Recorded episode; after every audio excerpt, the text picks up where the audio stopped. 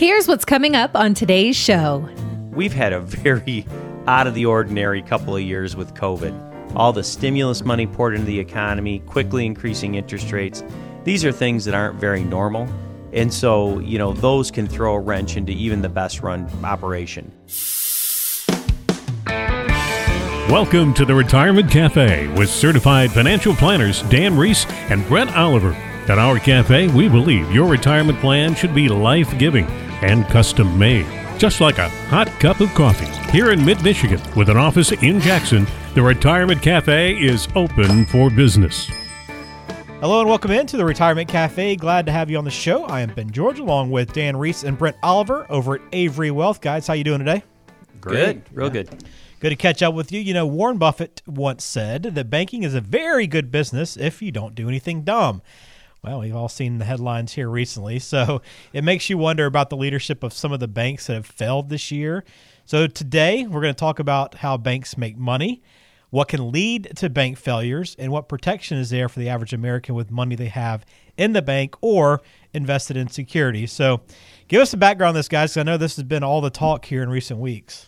Yeah, I think the big thing is like we we know how scary this can be for everybody. You know, you think of like because you know it's one thing if you're invested like say you go make a flyer on some individual stock if that company goes out of business you're kind of like yeah i knew yeah. that could happen yeah. right?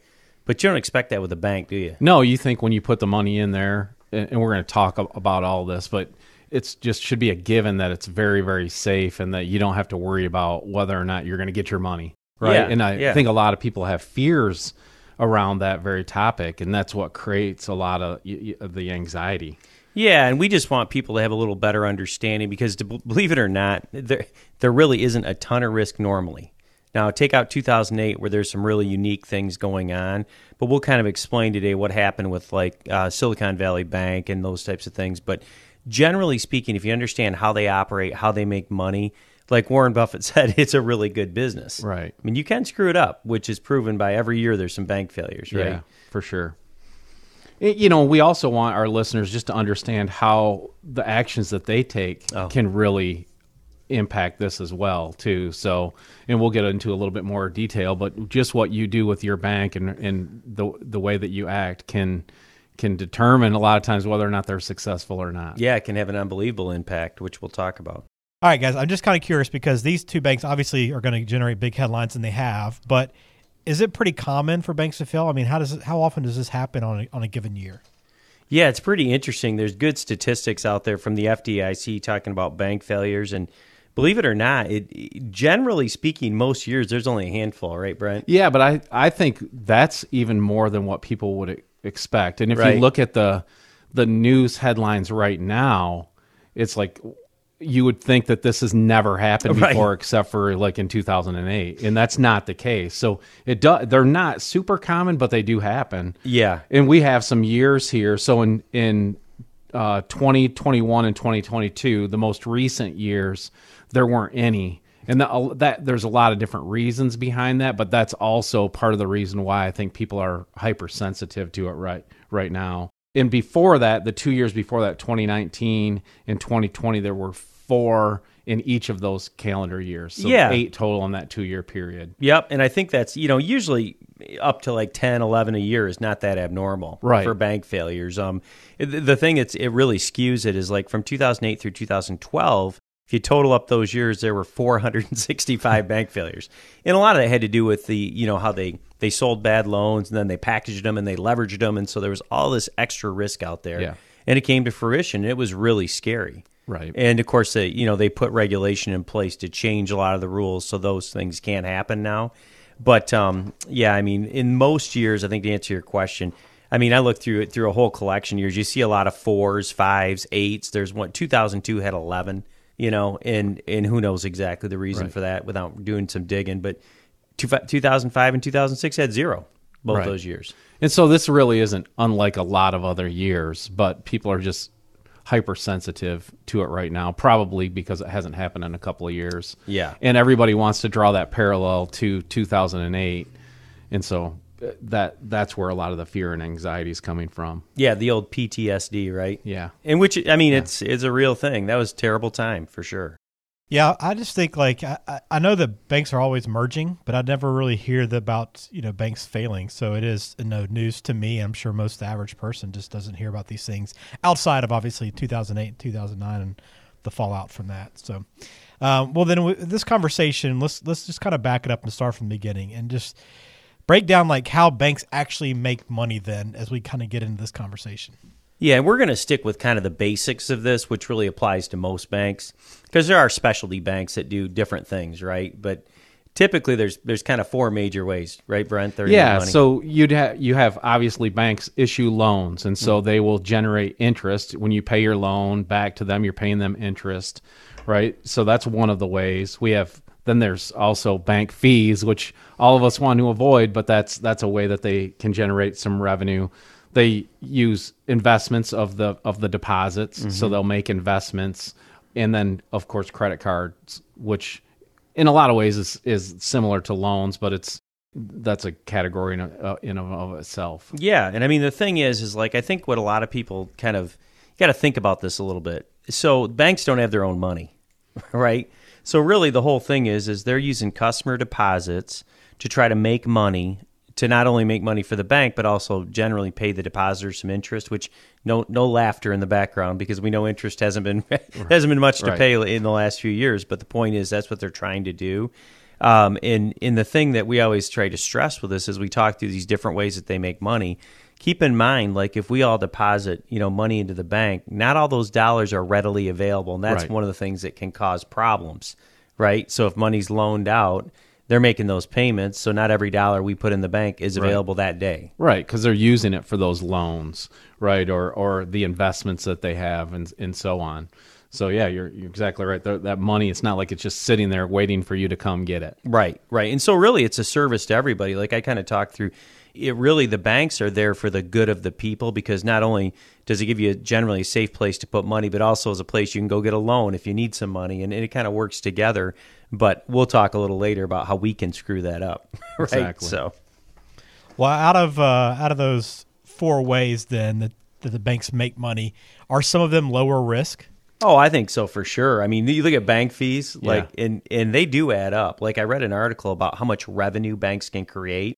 You know, you think about most people just think of account fees, right? Yes. But there's all kinds of different. Like, if you go to the ATM, most of them charge a fee, right? Yep. Two or three bucks or whatever it is. And so you wouldn't think that that would be a lot, but with all of their uh, of the different customers that they have, I mean, those can really really build up. But there's there is risk in that too because obviously if your bank charges a bunch of fees, what what's going to happen? People are going to take their money and go somewhere else. So there Yeah. has to be a balance there. Yeah. Um, but that's probably the lowest risk category.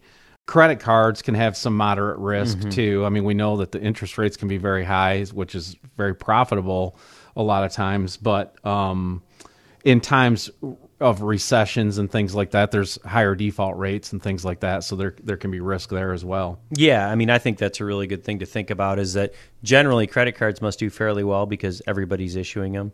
But you know, the other thing that I know they love, and that's where all these rewards programs come from, is every time you charge. What is it? I mean, you used to have a business about three percent. Yeah, yeah. I mean, the the processing fees is what really, really gets a lot of revenue there for Mm-hmm. for for processing companies and credit card companies. Yeah, and that's really no risk to them. Right. Like it's every yeah, time it just you comes use right it. out of the retailer. You know, the retailer is the one that's paying those fees. Yeah, so in essence, the consumer pays those and not even realizing, even though they don't see it. Right. Right and up that, front. That's why uh, this is a little off topic, but that's why a lot of times at say gas stations Mm-hmm. and things like that, where you'll see if you pay with cash, you get it at this price, and if you pay on credit card, you get it for this price. Well, they don't want to pay your pro if they don't have to pay the processing fee, they can give it to you at cheaper rates. So that's Yeah. kind of that's Yeah. what that. So those are a couple- talking about. Yep. So those are a couple of you know some of the lower risk ways that banks make money.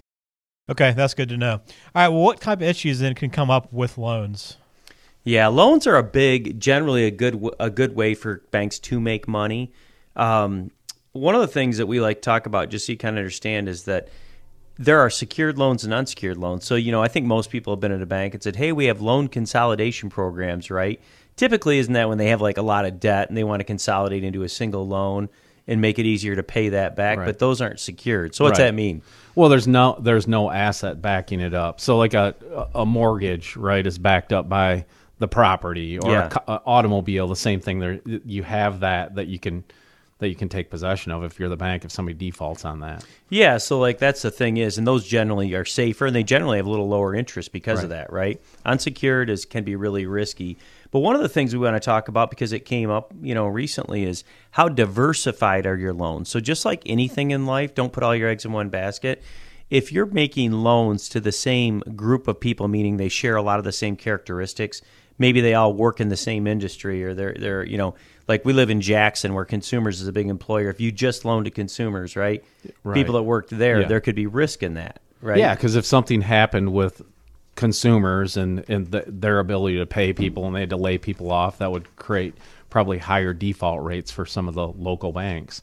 And that's kind of what happened with the Saginaw or Saginaw Valley. Yeah, I was right, say that's Sag- close. Silicon. Silicon Valley. I must have uh, must have sports on my mind or something like that. Uh, Silicon Valley Bank. A lot of obviously their their customers were in the tech companies. Yeah. And what do we know about the last year? There's a slowdown in that in that sector, which caused some issues. Yeah, yeah, for sure. And then one thing that can happen, and this is really this is a little bit more complicated, but with loans. So if you know the last several years, interest rates have been really low.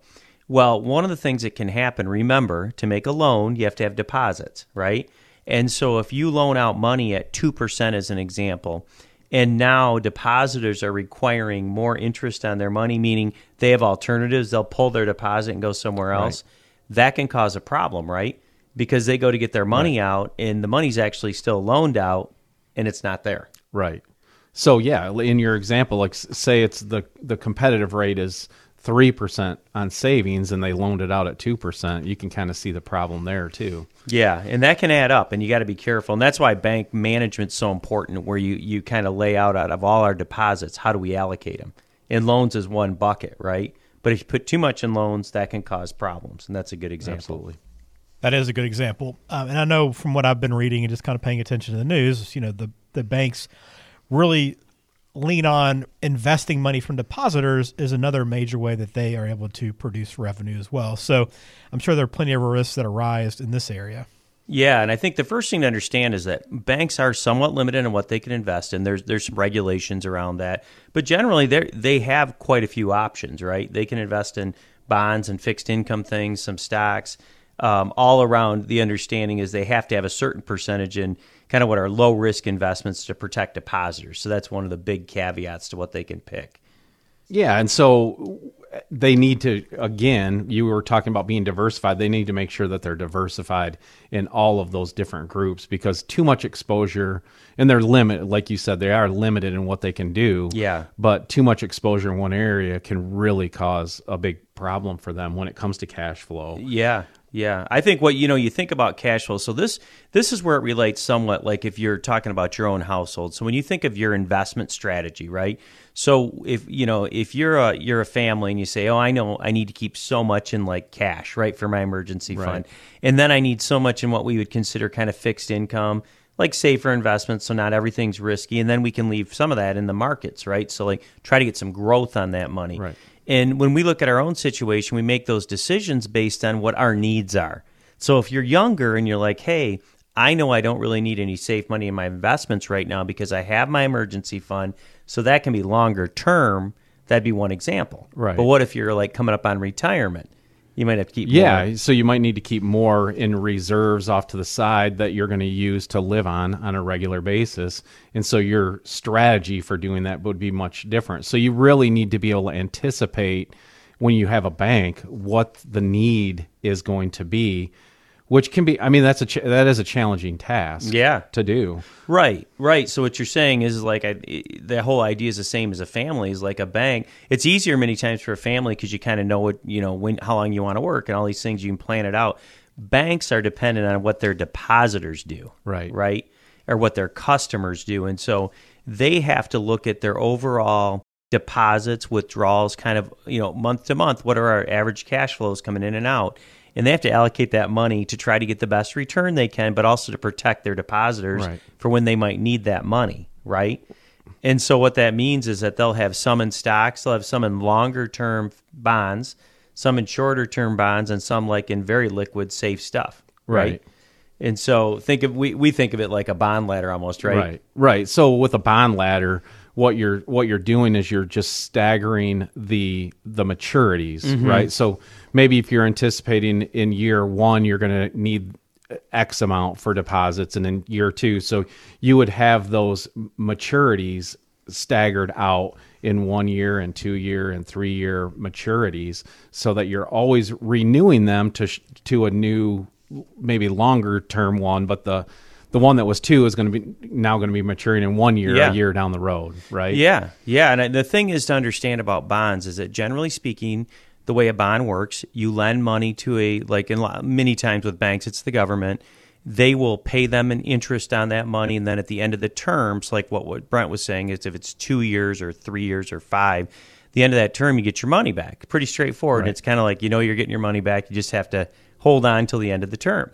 But what happens during rising interest rate environments, like we've been in the last year, it doesn't it doesn't always play nice because the way I want you to think of this is much like if you owned a five year CD. Let's take that example. Let's say you bought that CD in 2021 when rates were low and you were getting two percent on it, and now they're going for four. Well, if you said to your friend, "Hey, you want to buy my two percent CD," they're probably not going to give you what you paid for it. No, right? they would want a discount so that they could get the same rate that's currently available, the four percent. So you'd have to discount the the value of your bond enough to do that. Yeah. So, but if you held it, if you, you know, if in that example, if you held it till maturity, you would get your money back. Right. But if you sold it in the interim, someone's not going to pay you the full amount because they can get a new one for more interest. Right. And so in banks, when they own like the all these buckets of bonds, that's called an unrealized loss. Right. So in that example, like what you're saying is if a depositor came and wanted their money back, if they have to liquidate some bonds to do that, they would have to do that at a loss. Yes. Right. And, and that obviously creates a lot of problems for the bank. Right, and that's exactly what you're starting to see. We'll get into this further, but so you think about we're talked about what you can do as a you know a bank depositor, if you will, a customer. The best thing you can do is is not start pulling money out as soon as you get freaked because what happens is number one, it's insured. And we'll talk about that. But the other thing is, is when everybody starts making a bank run, then the banks are forced to sell more and more of these things. That unreal, unrealized loss becomes a realized loss, and so that's what puts a bank under, right? Yeah. And so it's really important to get that fact around their their investments. All right. Well, it sounds like you know many of these issues came to fruition with the re- recent bank failures. Can you just touch on that a little bit for us? Yeah, I mean Silicon Valley Bank kind of had a perfect storm, right? Yeah. So they had a lot of the things we talked about happen at the same time, which uh, caused some major issues. Do you, what, what was the first thing? Well, happened? I mean, COVID created a lot of this because there was a surplus of cash, which put an influx of money into the banking system and and, and into their bank in particular. Not in particular, but it, it, also. Yeah, and you think about so all those deposits came in, and one of the challenges during that period, interest rates were basically zero. So in order to get any interest, they had to buy a little bit longer term bond, which we just talked about Right. can be really ugly when interest rates start rising. So that was that was the first thing that occurred to them. Yeah, and at at that time, both individual and their business clients were doing really really well. Like I mean, think about what happened in the tech sector during COVID. It skyrocketed, right? Everybody's at home and dependent on their technology. And so there there there was a the the market was very good to the to that sector. Yeah, so more deposits, Yeah, right? Exactly. So, Yes. money's rolling in there, and then the issue with them is they just weren't very diversified with their clients. Most of them were in tech, so that creates an issue like we talked about earlier. When tech starts not doing as well, now you got problem with bank flows, right? So that becomes an issue. Right. And in along that, we just mentioned they bought a lot of bonds with longer maturities, and so when the te- tech sector slowed down, the depo- it started going withdrawals instead of deposits. They had to start selling some of these bonds they bought, and they were selling them at a loss. Right. And then, then what and happened? th- well, and then you have to assume. I mean, we don't. I don't think we really know this piece, but that there were probably more defaults because the tech sector was down. So some of those companies weren't doing as well, especially a lot of the startups, which Mm-hmm. they're very well known for funding a lot of the startups. Yeah. Um, and so when you have now you're now there's a default on some of the loans as well, so they're not generating that revenue either. Yeah, so it's like the snowball effect. Selling it on real or realizing losses, maybe not getting paid on the loans they were, and then you're a tweet away from Yes. meltdown because you know in the world we live in mm-hmm. now, somebody that has any kind of following on Twitter puts a tweet about you should get your money out of this bank. because it's failing and people panic right and then they then that magnifies it even more because now they have to sell and realize more losses on on some of these longer term loans or bonds that they have and we've got a major problem Yep. Yeah, no, we saw that at, here recently. Just the first like social media bank run, I guess, is kind of how it was Yeah, described. yeah, for sure. pretty wild to watch, but it happens like instantaneously almost. So it's a different world we live in. Well, yeah, the big question for most people then, um, we're not putting our money in Silicon Valley Bank. We're not putting our money in some of these bigger banks. We're, you know, we're just using our local banks and smaller banks for our savings and checking accounts. So, what safety measures are in place then for most of us that are utilizing banks that way? Yeah, I think the thing to understand is for almost the majority of us, we have very little risk in a bank, right? right because well bank deposits are insured by FDIC insurance it's a it's a program that insures your deposits at a bank And so for an individual, you have up to uh, two hundred and fifty thousand dollars of Yeah. insurance, and and for for a couple, it's five hundred thousand. Um, and that's that's by account type. Yeah, so if you had an IRA there, you had a savings account, those are different account types. This should not be an issue. And you know, one of the things we always talk about, if you're unsure, talk to your bank and say, "Hey, if I'm bumping up on that, am I do I have any money that's uninsured from an FDIC basis, right?" Because and then one of the things you can easily do is if you just keep some money in a in a different bank. Yeah, especially if you're over those those limits. Yeah. right. I mean, I think this is a a good time to say, look, if you are over those limits, you probably should be looking at some alternatives, and there's a plenty of them. And one of them is just to use a couple of different banks. Yeah, I mean, you could have like some money in a checking account, another bank or whatever. But that might also help you if your bank was teetering instead of running on the bank and taking the money out that's insured, you know, which is going to push them farther over the edge. Yeah. Allow that bank to, you know, to do business. Yeah, get right? their bearings, and, right. And continue, but maybe have some other money for short term reserves that you might need at a, at a different bank. Yeah, and I mean overall, FDIC is a very efficient program. Like you're not waiting, you know, long periods of time to get money. They they dealt with Silicon Valley like within a few days. Yeah, so that a lot of that started going down on a Thursday afternoon. By Friday, regulators were involved and things like that. By Monday, the deposits were fully available. Yeah. So it's not like you're going to have to wait months either. I mean, they Right. they get in there, they get this resolved, and and it's it's been very efficient. Well, then I know there are also a lot of questions about those investment custodians like Schwab and Fidelity and the safety there. How are those investments protected then? Yeah, and it's really similar. They have something called SIPC, but in essence, it's going to cover an account up to 500,000, but one thing to understand about that, your investments are segregated. So Right. invested dollars are pretty darn safe. I mean, because the fact of the matter is they're not commingled with Schwab's assets or Fidelity's assets. They are kept separate. So right. So if you own yeah. a stock, uh, an individual stock, that you own that stock there. They're Yeah. holding that your your right to that stock. One thing's to be really clear about though with with uh, SIPC is that it's that doesn't count for downturns in the market. Right, Right. We want to be clear on that part of it. We're um, so that's not what we're referring to. Yeah, and if you look go out like FINRA.org's got some really good articles about things like this. And you know that's a government agency in essence, a self-regulatory agency. And so um, basically, what it says, virtually all this is right verbatim from their site. It says in virtually all cases of a brokerage firm closing, customer assets are safe and typically transferred in orderly fashion to another registered brokerage firm. So anytime anything like that's happened, people have not been at a loss. They've gotten their money. It's just maybe been moved to another firm. Um, but the big thing is, is that for the most part, it's very safe. They have net capital requirements at these places. You know, you really don't have Right. a ton of worry in those areas. Well, that's good to know. And, you know, this entire episode makes me feel a little bit better about the security of my bank deposits and, and money at my broker's firm. And hopefully it does for other people as well. Um, as we close it out, as always, can we take a minute to summarize today's information? Yeah, absolutely. So the big thing is banks don't have their own money, right? So they're charged with kind of managing those assets for the good of their depositors and shareholders. So, you know, the fact of the matter is is that the best thing we can do is understand FDIC insurance is there, don't make a bank run. When they run into some challenges, that allows them to get the best optimal solution versus having to shut its doors, which we don't want. No one wants to see the bank shut their doors, right? And one of the things you always have to remember, we've had a very out of the ordinary couple of years with COVID. All the stimulus money poured into the economy, quickly increasing interest rates. These are things that aren't very normal. And so, you know, those can throw a wrench into even the best run operation. And so, like Silicon Valley, I don't know if they were really run that poorly. You know, some people throw that out there, but they had a bunch of things happen all at once. And so that's something that you can't always foresee like many things with money, diversification is key for, for everything, including banks, and making sure they've got a diverse group of clients, diverse group of loans, things like that to keep them as safe as possible.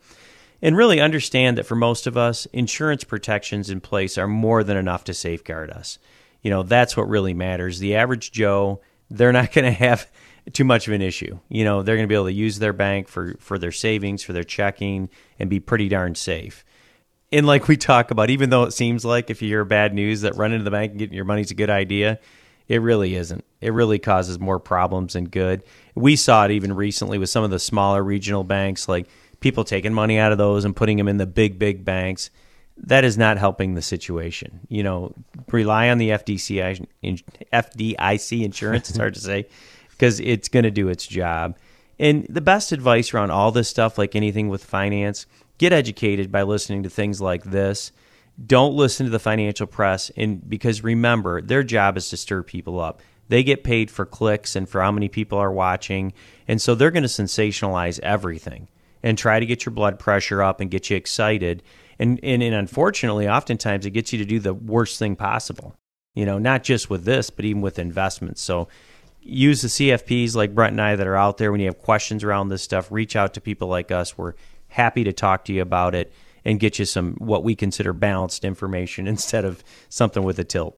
Outstanding stuff. I know this has been something that's in the news, and many people have been concerned about it because they're just worried about the fallout and what it might mean for them. But hopefully, this episode will help ease some concerns there and just give you a better understanding of how banks work. So, appreciate it, Dan and Brent. We we always uh, enjoy your insight.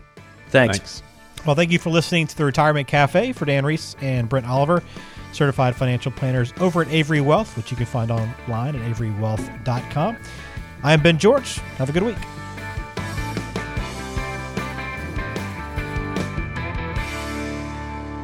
Avery Wealth Inc. is a registered investment advisor registered with the United States Securities and Exchange Commission. Registration as an investment advisor does not imply a certain level of skill or training, and the content of this communication has not been approved or verified by the SEC or by any state securities authority. The information contained in this podcast is intended to provide general information about Avery Wealth and its services. It is not intended to offer investment advice. Investment advice will only be given after a client engages our services by executing the appropriate investment services agreement.